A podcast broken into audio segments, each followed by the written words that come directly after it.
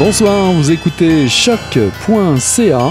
C'est le tome 25, chapitre 302 de Mission Encre Noire qui commence.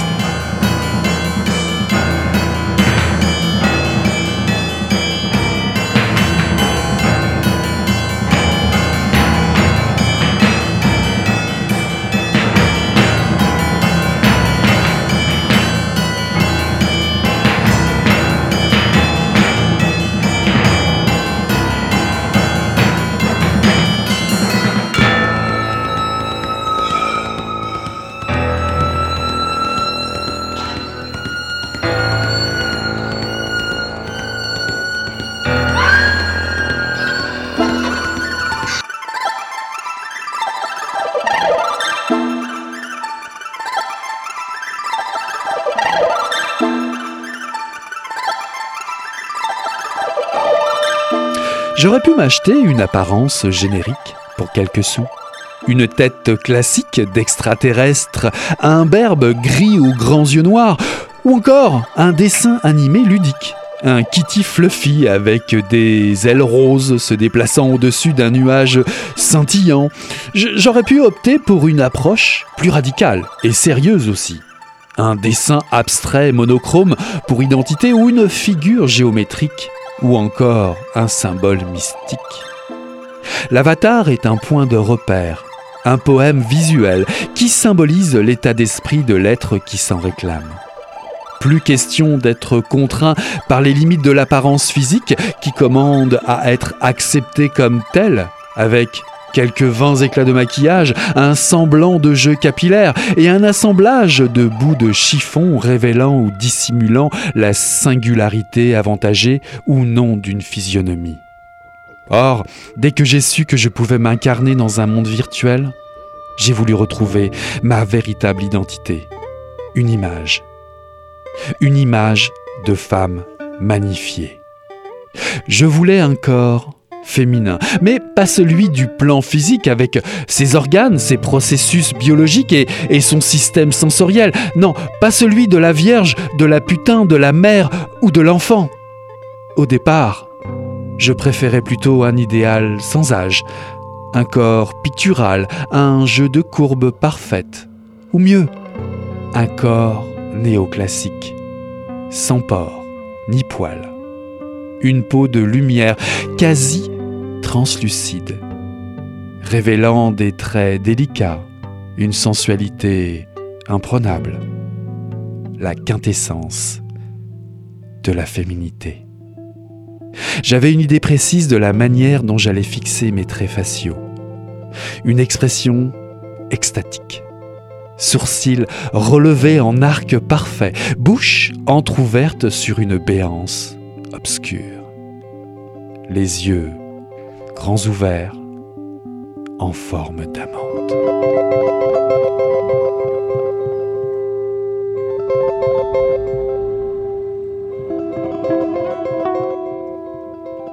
Ceci est un extrait du roman de Caroline Georges, Deux synthèses, paru en 2018 aux éditions Alto. Prix du gouverneur général, prix Jacques Brossard de la science-fiction, prix Arlette Couture, prix Aurora Boréal du meilleur roman 2018, ce roman procure les plus belles récompenses. La narratrice de ce roman est née dans les années 70. Très tôt, elle appréhende le monde devant l'écran de télévision familiale. Des dessins animés à la chute des tours du World Trade Center, l'écho du siècle bourdonne et rebondit sur les murs d'une maison qui ne suscite pas la sérénité. Elle fuit la réalité d'un père absent et alcoolique et d'une mère apathique. Très vite fascinée par les magazines illustrés et l'arrivée du réseau câblé, elle se trouve de nouveaux modèles plus inspirants. Wonder Woman, Super Jamie, Olivia Newton-John, rappelez-vous euh, John Travolta. Celle qui déclenchera tout, ou presque. En immersion presque forcée dans cet univers de l'image, Caroline Georges nous déconcerte encore plus avec un contexte qui devient dystopique, une modernité proche de chez nous qui va permettre à sa narratrice d'accomplir littéralement son fantasme le plus ultime, plonger de l'autre côté de l'écran. Gagnant un concours de beauté, elle va devenir un top modèle recherché en particulier pour ce détachement asexué qu'elle affiche devant l'objectif. Lassée par ce monde factice, elle découvre les mondes de réalité virtuelle. Elle se crée donc un avatar du nom d'Anouk. Anouk devient son obsession jusqu'au jour où on lui annonce 30 ans plus tard le cancer incurable de sa mère. De synthèse prend alors une nouvelle dimension, de nouveaux ponts se créent entre une mère et sa fille, avec un père taiseux et secret, des distances se creusent ou s'amoindrissent entre le virtuel et la réalité, entre le corps biologique et son avatar, opposant l'idée d'une image éternelle au dérèglement du corps. Caroline Georges provoque de nouveau votre imaginaire ce soir puisque c'est par sa voix qu'elle s'incarne à Mission Encre Noire. Elle est notre invitée. Bonsoir Caroline. Bonsoir, quelle belle présentation. Merci. Ah, bah merci à vous. Félicitations en tout cas pour vos nombreux prix, euh, dont celui euh, du prix gouverneur général. Vous avez euh, publié quatre romans, dont Les Très remarqués sous béton, paru chez Alto, et Ataraxie, également paru chez Alto. Vous avez suivi des études en cinéma à l'UCAC et sur l'histoire de l'art à l'UCAM. L'écriture n'est pas la seule discipline de création qui, qui vous préoccupe. Vous côtoyez aussi les domaine de la vidéo, de l'art audio, de la photographie et du 3D. Alors est-ce que le thème du rapport à l'image, cette fascination pour l'image, euh, revient-il d'un roman à l'autre? Euh, Je dis ça parce que déjà dans Ataraxie, le roman narrait l'histoire d'une femme obsédée par sa beauté, euh, son image justement. Ben en fait,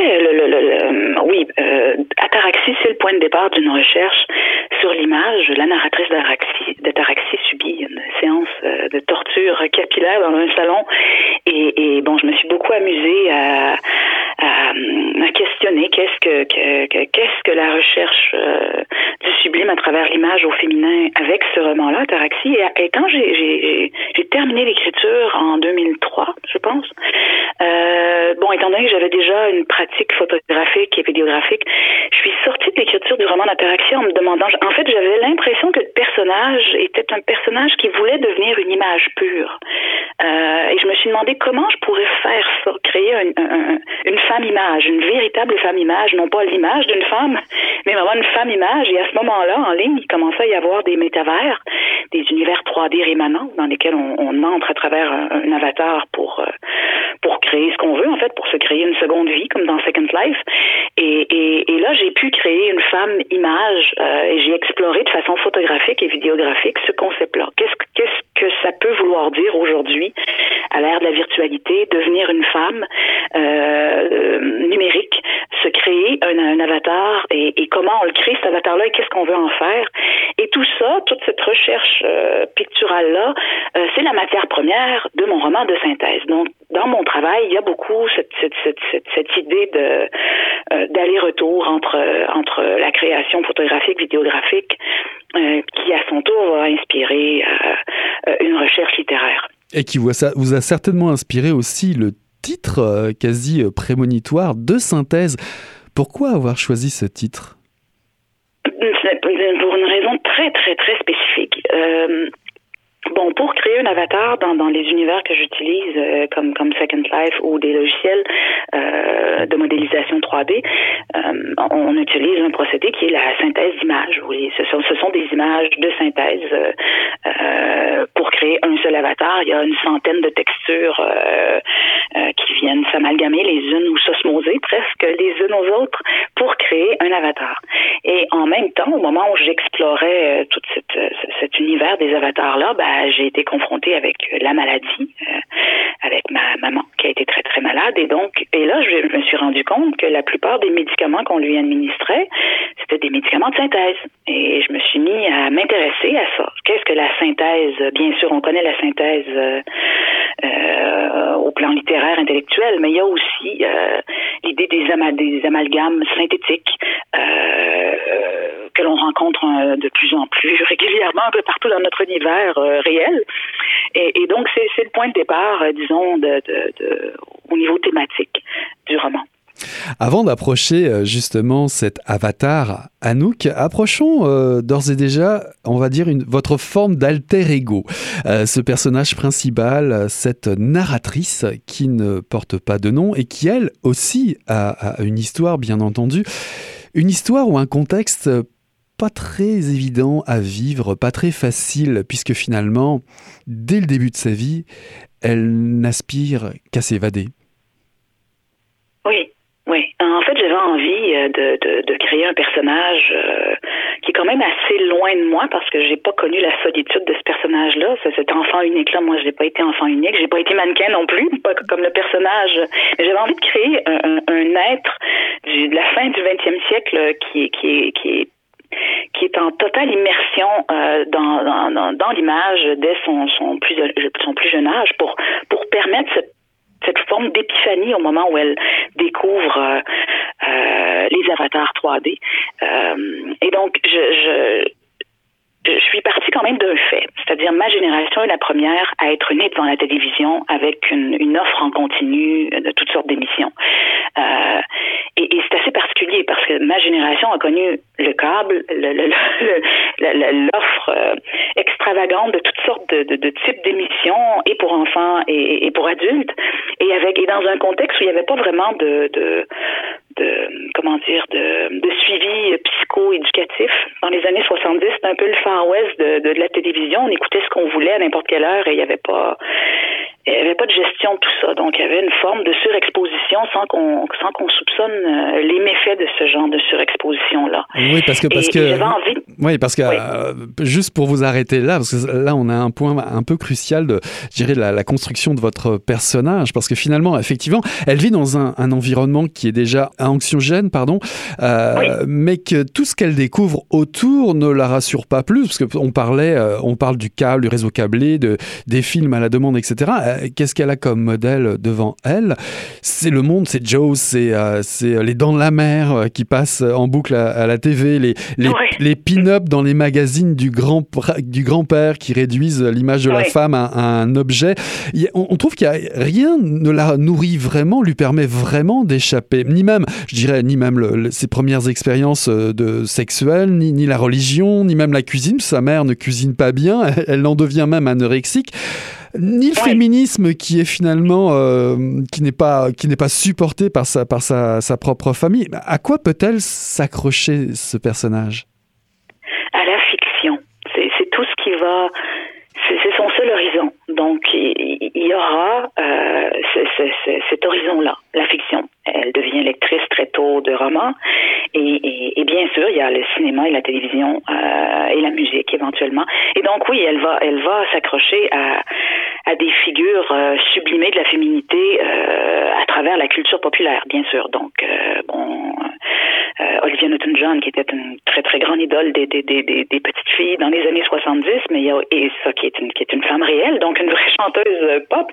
Mais mais mais mais pour la narratrice, entre une véritable véritable chanteuse comme Olivia et un personnage comme celui de la femme bionique, il n'y a pas vraiment de, de, de, différence. Ce sont des images de femmes idéalisées qu'elle va pouvoir euh, euh, qu'elle va idolâtrer d'une certaine manière.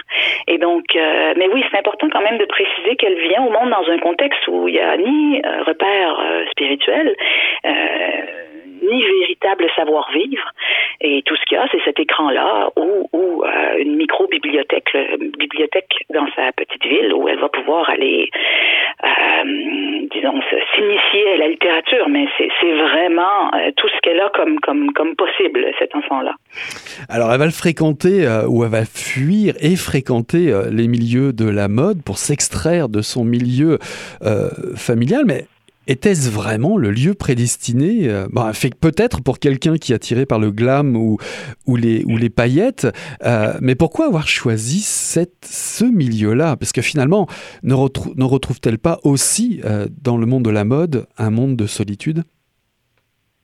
Oui, mais bien, mais, mais parce qu'elle a, elle veut devenir une image depuis qu'elle sait que ça existe, depuis qu'elle a vu pour la première fois une image à la télévision, elle veut devenir une image. Pour elle, dès son, plus jeune âge, elle veut réussir à aller rejoindre ses idoles à travers l'image, dans, l'autre côté de la télévision, euh, ou, à travers le papier, à travers le papier glacé ou les, les photographies euh, s'amoncellent.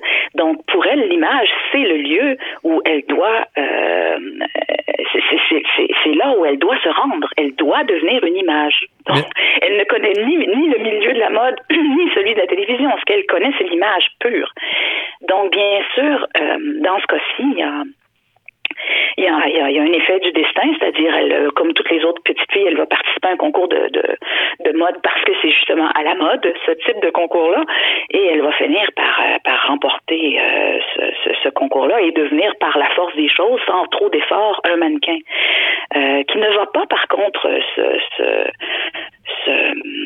mêler au groupe des mannequins. C'est pas vraiment ça. Je pense que son, très tôt dans, sa démarche de mannequinat, elle n'a pas le désir de, se rapprocher d'aucun être vivant.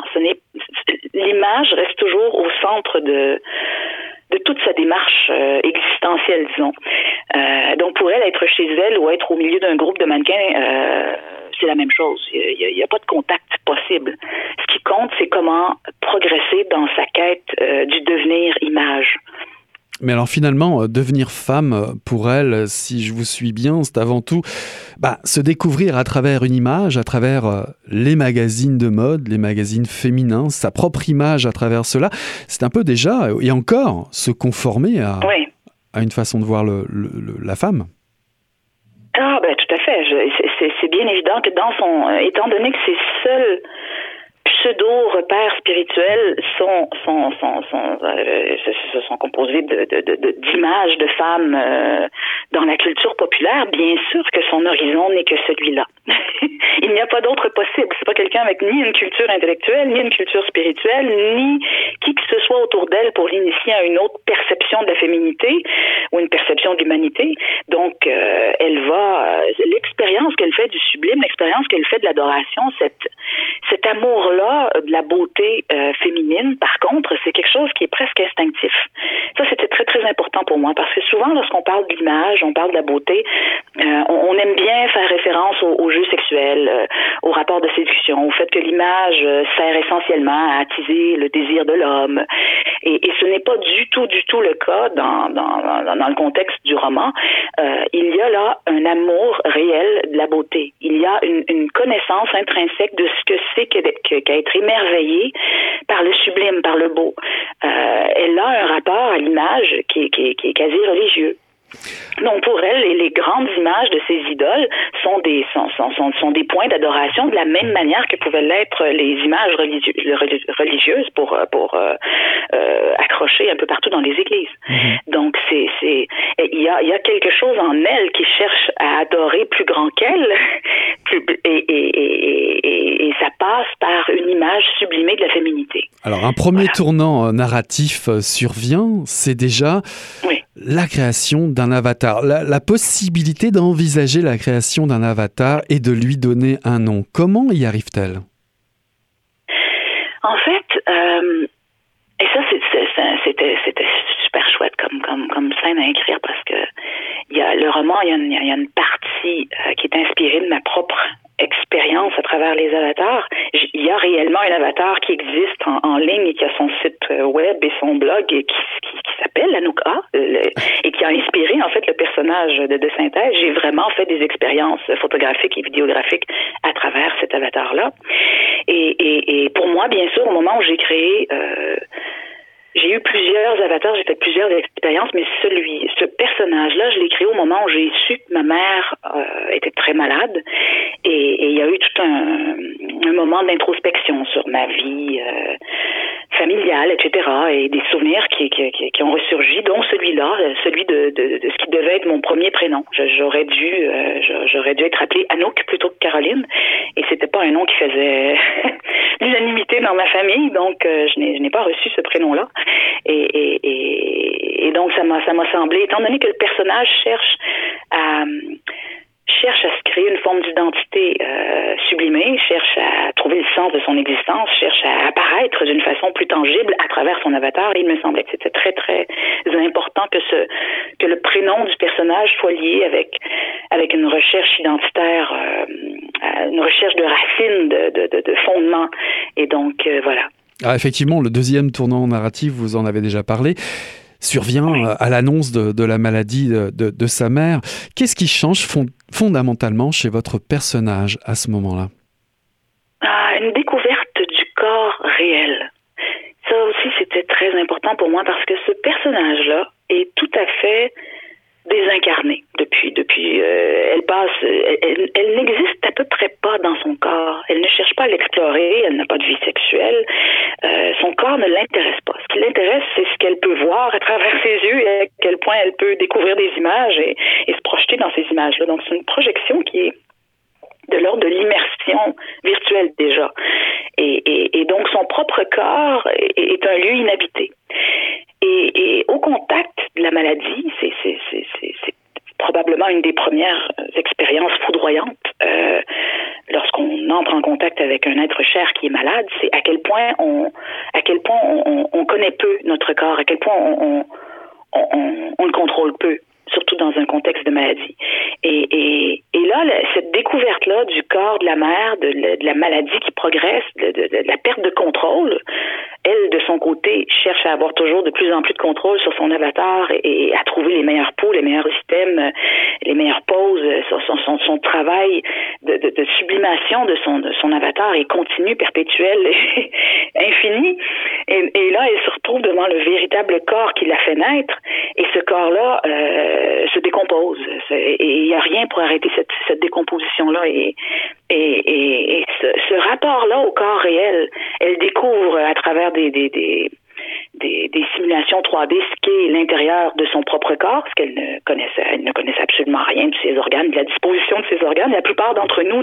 Aucune idée d'ailleurs de, de, l'intérieur de notre propre corps. Et donc c'est une façon pour elle d'entrer en contact avec le corps physique. Euh, et ça, ça va changer. Euh, ça, ça va, ça, ça, va ouvrir, bien sûr, euh, ça, va, ça, va, ça va lui faire prendre conscience de l'existence d'une toute autre manière.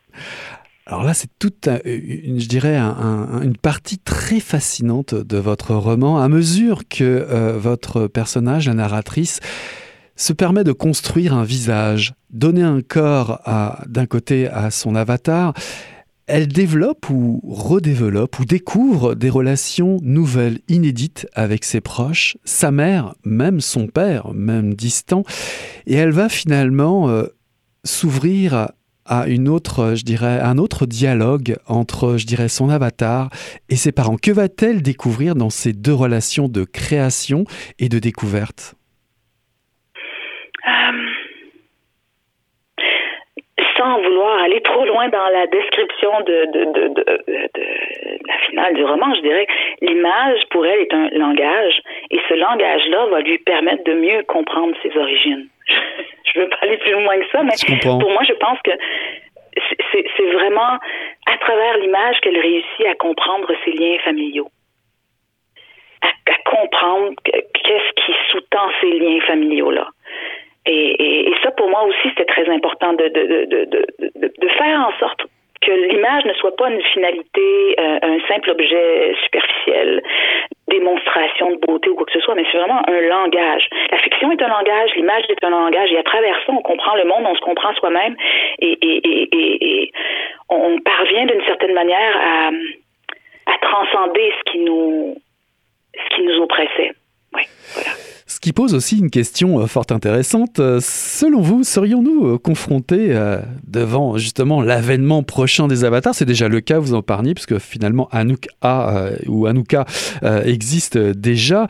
Sommes-nous confrontés justement devant la création de ces clones androïdes façon Blade Runner à ce monde de, de la création d'un nouveau monde, finalement un monde organique, différent, poétique? Quasiment dionysiaque, dionysiaque euh, serait-ce un nouveau langage qui apparaît selon vous?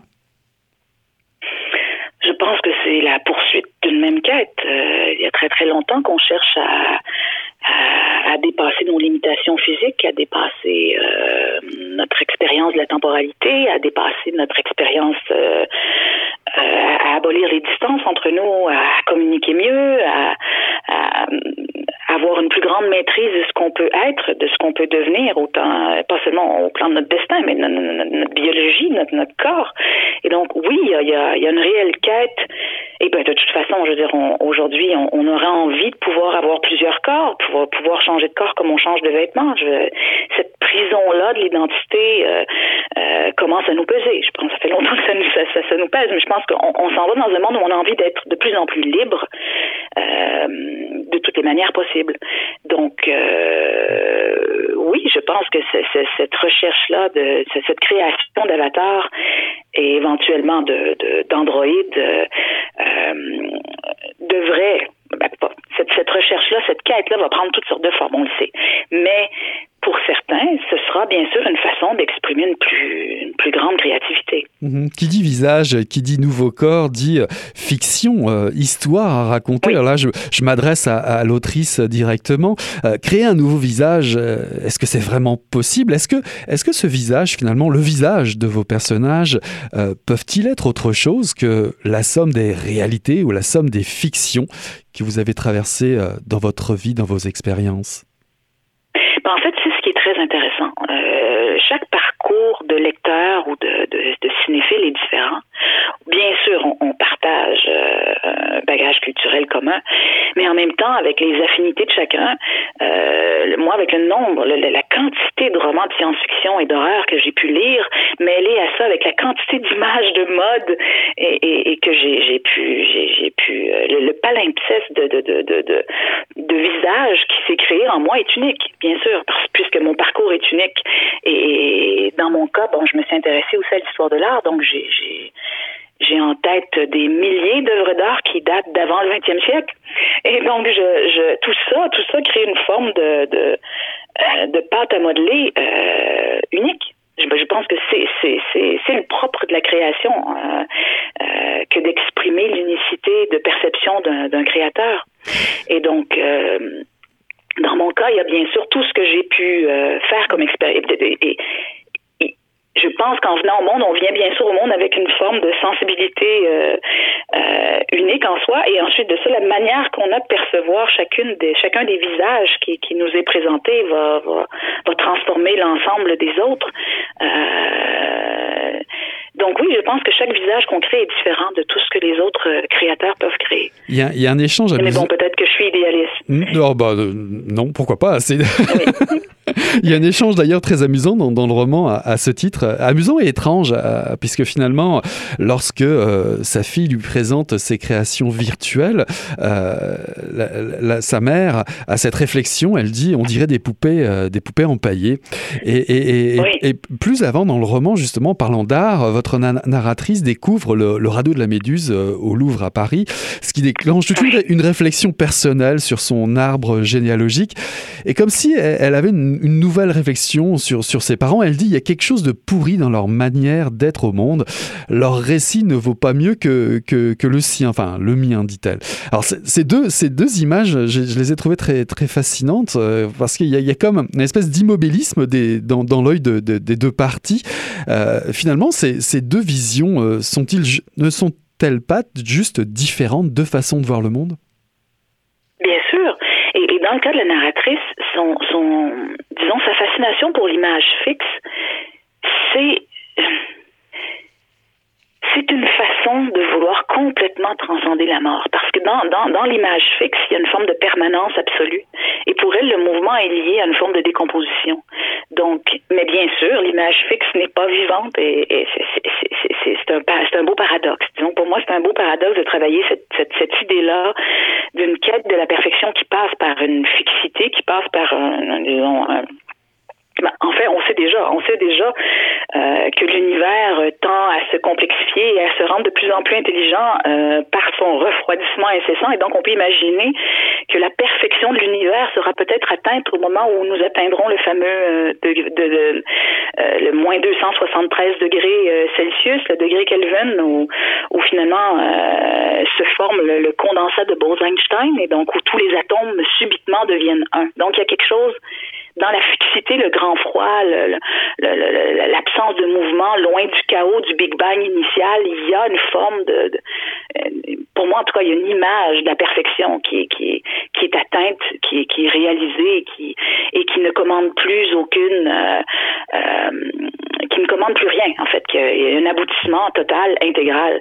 Et donc je pense que c'est ce que la narratrice cherche à atteindre, cet état de perfection absolue et cette finitude et bien sûr, pour la mère qui, elle, est en train d'entrer dans ce mode de finitude-là qui est complètement différent, il y a au contraire le désir du mouvement, le désir euh, de la vie, en fait.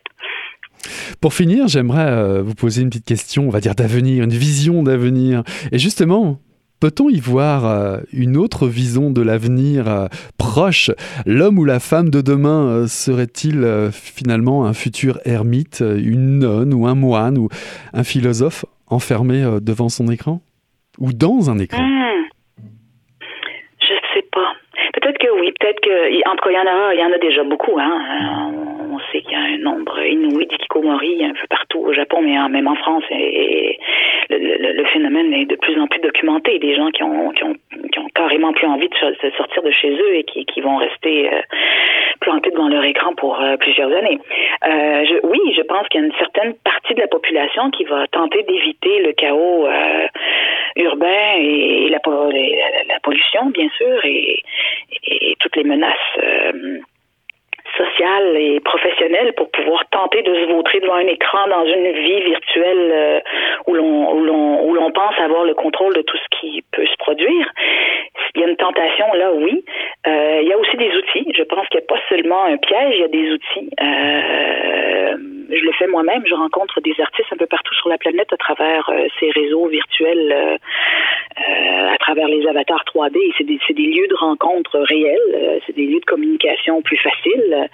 Et, et, donc, je pense qu'on on se retrouve devant le même problème qu'avant, c'est-à-dire quelqu'un de, de, de, de, malade qui a besoin de s'isoler pouvait le faire d'une autre façon il y a 30 ans, trouvera une façon virtuelle de le faire dans, dans 10 ans, dans 20 ans.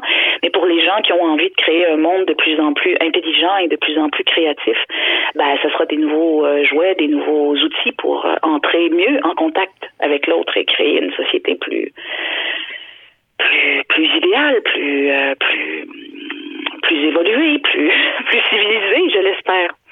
En tout cas, avant d'en arriver là, j'encourage fortement euh, toutes nos auditrices et, auditeurs à sortir de chez eux pour aller se procurer euh, ce magnifique euh, roman, prix du gouverneur général, je le rappelle, de synthèse de Caroline Georges, paru chez Alto en 2018. Caroline Georges qui nous a fait l'amitié de venir nous voir ce soir. Merci beaucoup, Caroline.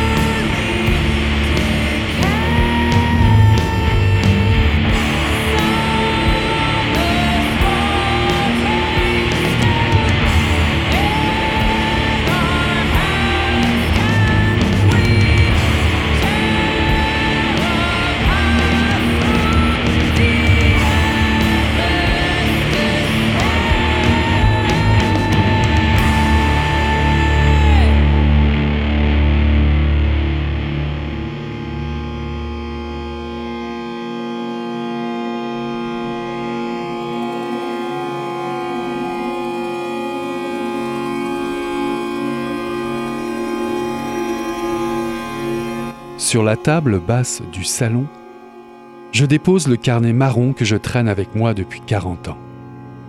Dans ce carnet, sur des centaines de pages noircies au fil des ans, d'encre bleue, noire ou rouge, j'ai écrit tous mes souvenirs à mesure qu'ils m'apparaissaient, pour les mettre de côté une fois pour toutes. Lorsqu'un détail me faisait penser à Susor, je l'inscrivais au carnet avec le plus de soucis possible, dans le but de ne plus jamais y penser par la suite.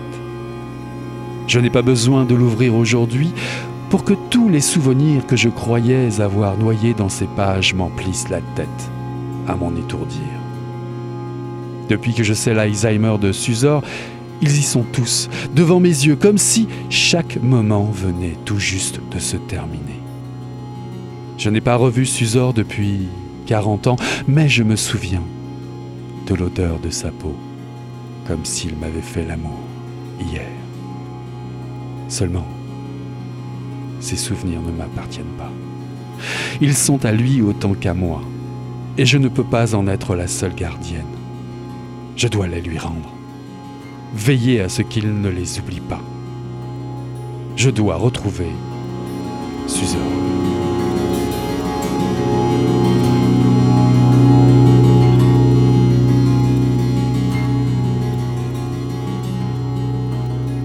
Ceci est un extrait des écrivements de Mathieu Simard, paru en 2018 aux éditions Alto. Ce 1er janvier 2017, Jeanne, 81 ans, se présente avenue Hamel pour la fête traditionnelle donnée par Skip, l'un des meilleurs amis de son compagnon, son complice, son amant de toujours, qui l'a quitté brusquement il y a 40 ans déjà. Elle les connaît toutes et tous. Ici, Robert et son épouse, Jean-Luc et sa troisième femme, Marie Lièvre et son turbulent flot Bastien. Elle les connaît tellement bien qu'elle voit bien qu'il se trame quelque chose de pas clair derrière son dos. C'est Bastien, le plus jeune, qui lui révèle. Susor est malade. Il est atteint d'Alzheimer. Elle qui s'est efforcée de l'oublier, d'oublier tout de lui, de leurs souvenirs, de leur présence à deux, depuis un jour de décembre 1976. Elle se voit dans l'obligation de le retrouver avant que le passé ne soit définitivement annihilé. Un passé qui tourne autour d'un étrange voyage dans les montagnes de l'URSS en 1959. La mémoire cruelle de ces années saute encore avec vigueur au visage de Jeanne, alors que Fourmi, une jeune adolescente à laquelle elle est très attachée, l'aide dans sa démarche. Fourmi découvre le périple russe grâce aux écrivements conservés de Jeanne sur des petits carnets destinés à Susor. Arriveront-elles à temps? Qu'est-ce qui se cache derrière ces montagnes russes Dans un Montréal enneigé, il imprime ses traces de pas jusqu'aux ondes de choc.ca. Nous recevons ce soir à Mission Encre Noire l'auteur Mathieu Simard. Bonsoir Mathieu.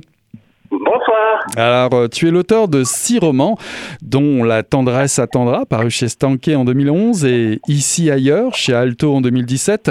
Pavel, le premier tome d'une série pour adolescents, a été finaliste au prix littéraire du gouverneur général en 2009. Et ton livre à succès, Ça sent la coupe, est paru chez Stanké en 2008, a été porté à l'écran par Patrice Sauvé. Alors, tu nous invites à un voyage dans le temps à la suite d'un personnage, Jeanne, 81 ans, un personnage peu banal. Dis-nous, qui est-elle, cette Jeanne? Ben, euh, je voulais faire de Jeanne. C'est la première fois que, que j'écris euh, un, roman complet à la première personne du point de vue d'une femme, et c'est la première fois que j'écris euh, à la première personne du point de vue d'une personne âgée. et je voulais évidemment en faire quelqu'un de, particulier, de différent, d'un peu. en fait, je voulais une dame qui s'en laisse pas imposer, puis qui qui, tendance à cacher sa vulnérabilité euh, et à masquer ça par euh, euh, par une espèce de, de, ton parfois amer mais plutôt baveux. je, je voulais, j'avais besoin d'un personnage qui, qui, était pas qui allait pas se lamenter de, de ses soucis, dont on allait pouvoir sentir les soucis à travers sa force. Et, et, donc, oui, une, une femme de, de 81 ans qui euh, qui a pas peur de, de dire ce qu'elle pense euh, et qui a pas peur de partir à l'aventure pour retrouver euh, de retrouver son susor. Donc ouais, je, je, voulais, quelqu'un d'un peu le fun qui allait pouvoir m'offrir dans l'écriture quelque chose de de différent pour moi, puis euh, qu'elle aime m'offrir aussi des dialogues euh, que, que, que, j'aime faire là, avec un peu plus de, de, de disons. Alors les aventures de Jeanne, nous allons les découvrir à travers les écrivements, le titre du livre qui porte au cœur du récit, c'est la découverte des carnets qui vont nous dicter euh, une autre perspective sur la vie du couple Suzor et Jeanne. Alors d'où viennent ces carnets, ces fameux écrivements? Les écrivements, c'est euh, en fait le mot les écrivements vient euh, dans le livre d'un euh, d'une fille fourmi qui, euh, qui, a 16 ans au moment où le récit se, déroule, mais qui euh, a connu Jeanne beaucoup plus tôt dans sa vie, quand elle est tout petite, et qui, au lieu de dire euh, les, les, mots, les écritures, euh, disait les écrivements, est-ce qu'on peut lire ces écrivements? Et les écrivements, c'est le carnet euh, de souvenirs que Jeanne euh, rédigeait euh, pendant rédigé pendant longtemps euh, pour comme une espèce de moyen de s'affranchir des souvenirs qui étaient trop présents dans sa volonté toujours d'oublier Suzor. Donc pour mieux l'oublier quand quelque chose lui lui rappelait ce qu'ils avaient vécu ensemble, elle, elle le notait en disant une fois que c'est écrit, ça disparaît. Et donc, c'est son carnet de tous ces souvenirs-là euh, et que la petite euh, fourmi, euh, quand elle avait 3 ans, 4 ans, 5 ans, voulait absolument lire et, et que Jeanne refusait de lui lire, en fait. Et, et c'est ça. Et on en vient à, à, avoir différentes versions de ces équipements-là dans, dans tout le livre. On reviendra un petit peu plus tard sur le besoin d'oublier, euh, soi-disant, de, Jeanne. Euh, J'aimerais revenir un petit peu plus sur, euh, Fourmi, parce qu'effectivement, euh, Fourmi et Jeanne se rencontrent euh, très jeunes, euh, et puis c'est un personnage, Fourmi, finalement, qui permet de développer le récit dans, le récit. C'est un peu l'âme charitable qui fait apparaître, je dirais, votre personnage principal sous, d'autres horizons. Est-ce que le lien se fait aussi facilement entre Jeanne et Fourmi? Effectivement, entre la jeune enfant et on va dire la personne âgée, on peut, on peut le voir, on peut le comprendre. Mais l'adolescence, c'est peut-être euh, un autre enjeu. Ben, forcément, il y a un choc, euh, il y a un choc d'idées, de, façon de voir la vie, de façon euh, de questionnement, mais en même temps, euh, je voulais, à, travers la relation qui se crée entre ces, deux personnes-là, euh, montrer que les, les, les questionnements adolescents, en fait, sur sur l'amour, sur les relations, sur sur la vie en général, euh, peuvent rester euh, longtemps et, et, aussi revenir beaucoup plus tard quand on quand on réfléchit à ce qu'on a vécu. Puis, euh, somme toute, Fourmi et Jeanne partagent beaucoup beaucoup euh, de choses sans le savoir au début, puis vont découvrir à force euh, de se côtoyer dans, dans cette quête-là, vont découvrir à quel point leur leur vision, leur questionnement, leurs leur doutes et leurs faiblesses se ressemblent. Et au point où dans une des versions du roman, à un moment donné, je me suis demandé est-ce que est-ce que Fourmi n'est pas la même personne que Jeanne, une projection de ce que Jeanne était quand elle était adolescente? Euh, bon, j'ai laissé tomber cette ce pan-là euh, des, des, des, possibilités. Quand on écrit, c'est ça qui est le fun. On a euh, des, des, centaines de possibilités, puis il y en a qu'on qu garde, il y en a qu'on rejette. Mais, mais, euh, mais cette proximité-là euh, d'esprit entre Jeanne et Fourmi m'a permis d'ouvrir toutes ces portes-là. Alors avant de, parler de, de, Susor, de la raison pour laquelle je dirais Susor euh, s'éloigne euh, un, beau soir comme ça, il faut effectivement parler d'un événement qui est central et qui peut expliquer une partie, euh, en partie, euh, le départ de Susor. C'est ce fameux événement qui a lieu en Russie, en URSS, parce qu'il faut remettre tout en contexte. Hein. L'URSS, c'est quelque chose de, on va dire, du passé, mais qui en 58 ou 59 avait une autre raison euh, J'aimerais que vous nous parliez en fait de l'affaire du col euh, Diatlov. Qu'est-ce que c'est et qu'est-ce qui vous a donné, l'idée de, vous inspirer de cet, cet événement-là? Ben, ben, donc euh, l'histoire du, du, col Diatlov, qui, qui, qui, qui est vrai, qui, qui, qui est vécu, euh, c'est quelque chose qui me fascine depuis plusieurs plusieurs années et que j'ai lu beaucoup beaucoup euh, là-dessus. C'est bon des, des randonneurs russes qui, euh, qui étaient partis, qui sont disparus. Euh, ils ont été trouvés euh, beaucoup plus loin que, que là où ils devaient être être selon leur, leur l'itinéraire prévu et ils ont été retrouvés morts chacun, mais dans des conditions très très mystérieuses, avec la, leur tente qui avait été déchirée de l'intérieur par un couteau plutôt que de, d'avoir utilisé la sortie normale. Ils étaient pour la plupart nus, dispersés un peu partout. Il y en a qui étaient grimpés dans des arbres, sans signe de violence physique. Euh, donc, il y, avait tout un, il y a eu tout un mystère autour de ça et ça n'a jamais vraiment été résolu. Euh, et, moi, j'ai voulu euh, revisiter un peu ça et m'imaginer deux Québécois, deux jeunes Québécois qui, à l'époque, se seraient retrouvés là-bas un, peu par hasard au même moment. pour pour une autre raison et, et, qui auraient été appelés à faire partie de, du groupe de recherche euh, pour retrouver ces randonneurs-là. Donc, euh, j'ai placé Jeanne et Suzor à ce moment-là dans un lieu qui est très, très éloigné de ce qu'ils connaissaient et très proche l'un de l'autre, ce qui me permettait de, de renforcer la, la, la, relation qu'il y avait entre les, les, deux et leur complicité et leur intimité ensemble. Euh, je voulais aller loin, loin, loin de, de leur maison à eux pour qu'on puisse comprendre à quel point ils étaient importants l'un pour l'autre et à quel point le choc que, tout ça, que la découverte des, cadavres créés et tout ça, euh, pouvait être quelque chose qui leur appartenait seulement à eux, mais auquel ils ne pouvaient pas vraiment survivre ensemble. Alors en parlant de choc, il faut, euh, je, veux bien préciser cette idée-là pour nos auditrices et auditeurs. Le choc, c'est qu'on est quand même en 58-59, c'est pas une date, euh, c'est après la Seconde Guerre mondiale, tout le monde l'aura compris, mais Rappelez-vous les conditions de vie. On est dans une période communiste très très dure, très contrôlante. Ouais comment deux un couple québécois, une québécoise, un québécois peuvent se retrouver en URSS, parce que c'est le terme, à cette époque-là, à titre d'expert en pleine guerre froide? Oui. Euh, en, fait, euh, un personnage euh, particulier. Euh, il, normalement, il est évoqué seulement par les souvenirs de, de Jeanne, mais c'est quelqu'un d'extrêmement intelligent et mais qui n'était pas capable de d'accomplir tout ce qu'il voulait accomplir dans la vie ou tout ce qu'il aurait voulu accomplir. Et euh, un jour, il a décidé d'être employé dans, une mine euh, dans le nord du Québec.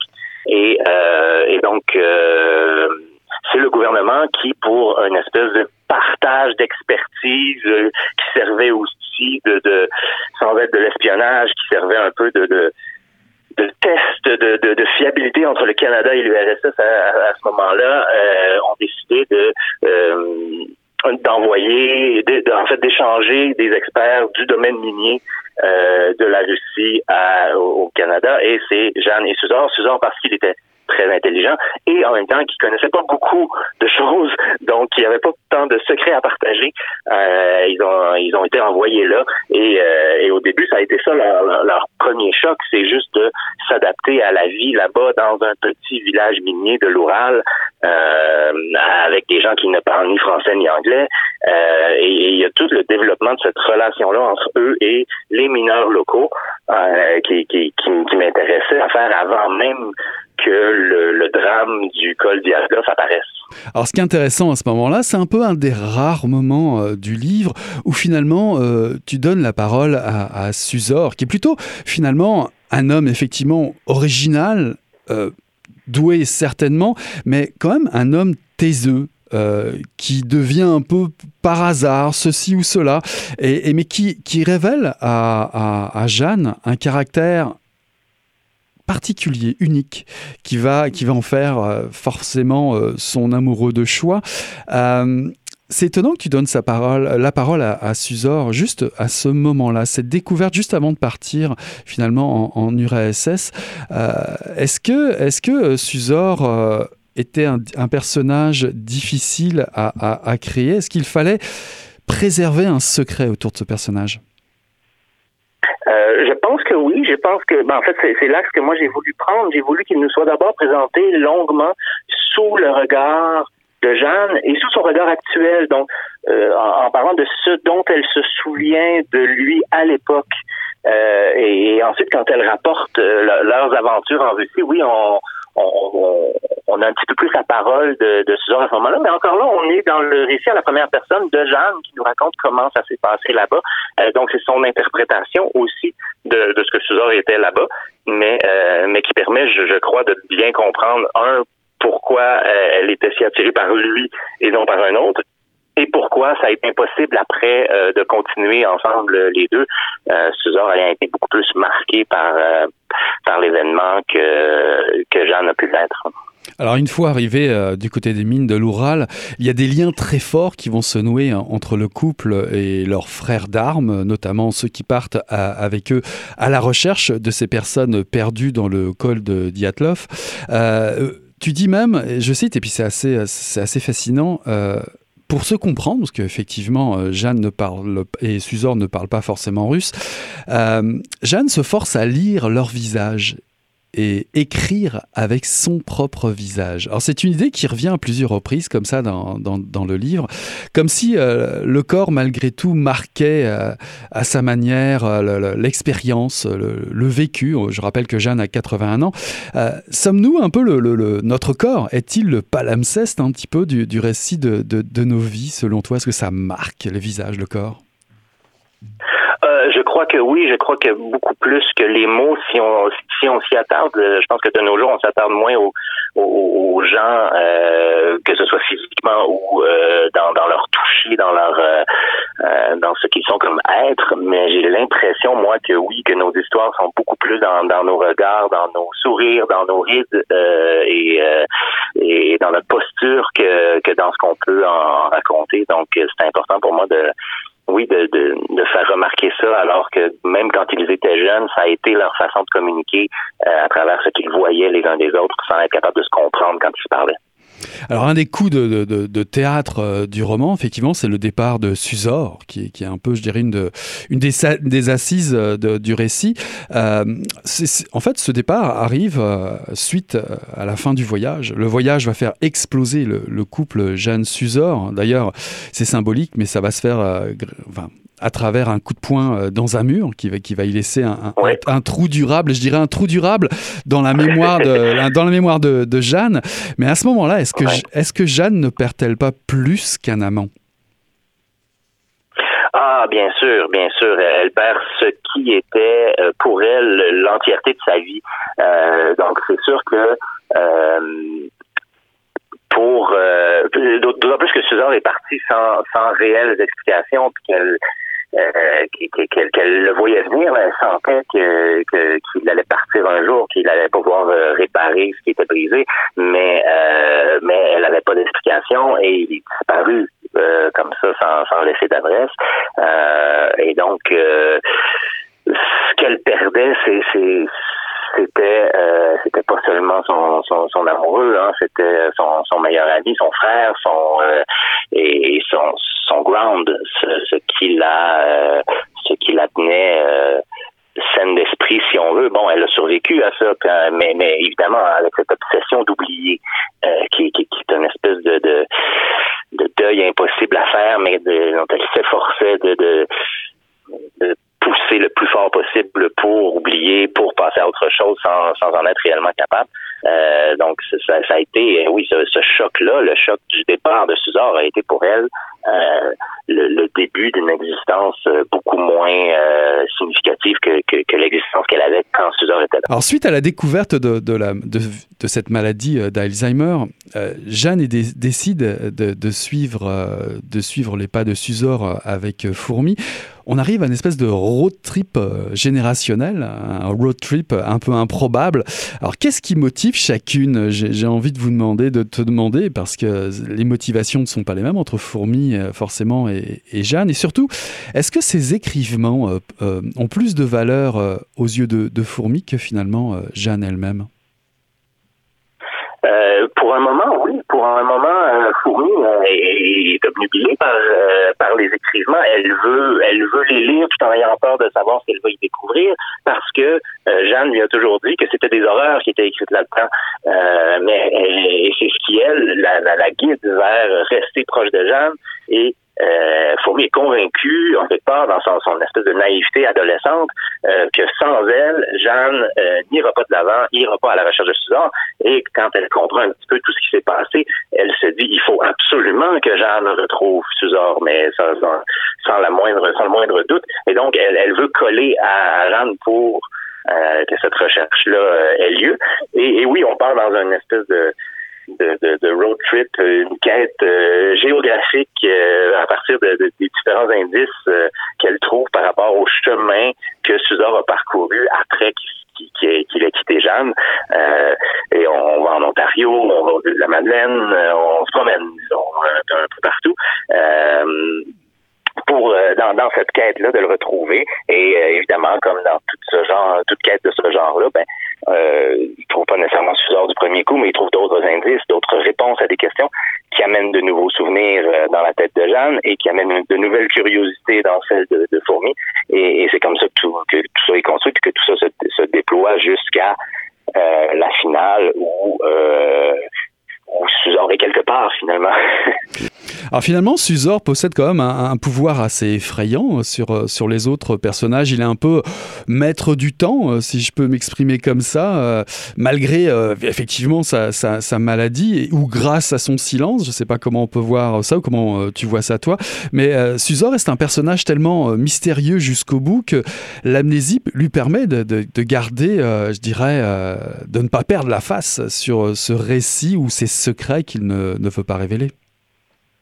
Ah, absolument. Si, euh, si Suzor était pas malade, euh, ses fuites constantes, euh, sa façon de, de, ne pas être capable d'affronter ses, ses, peurs et ses problèmes et de toujours s'enfuir, en ferait quelqu'un qui qui vaut pas vraiment la peine de retrouver, alors que la maladie et l'éventualité euh, de l'oubli et de tout ce qui va avec aussi, c'est pas seulement les souvenirs, mais c'est là-dessus que moi j'ai mis l'accent, mais quand même euh, l'ensemble de la maladie d'Alzheimer et tout ce que ça implique euh, ouvre une porte à ce que Jeanne s'autorise à vouloir savoir ce qui s'est passé et, tout ça, et ce qui fait de Suzanne, oui, quelqu'un qui est qui, qui, a quelque chose à apporter, même si c'est pas à travers les souvenirs, justement, puis cette notion du présent plutôt que le passé, puis c'est le, ce jeu de mémoire-là euh, était très, très intéressant pour moi pour, euh, pour conclure mon, mon roman avec une une présence de Suzanne qui, qui, qui, explique pourquoi il était si important dans le fond pour, euh,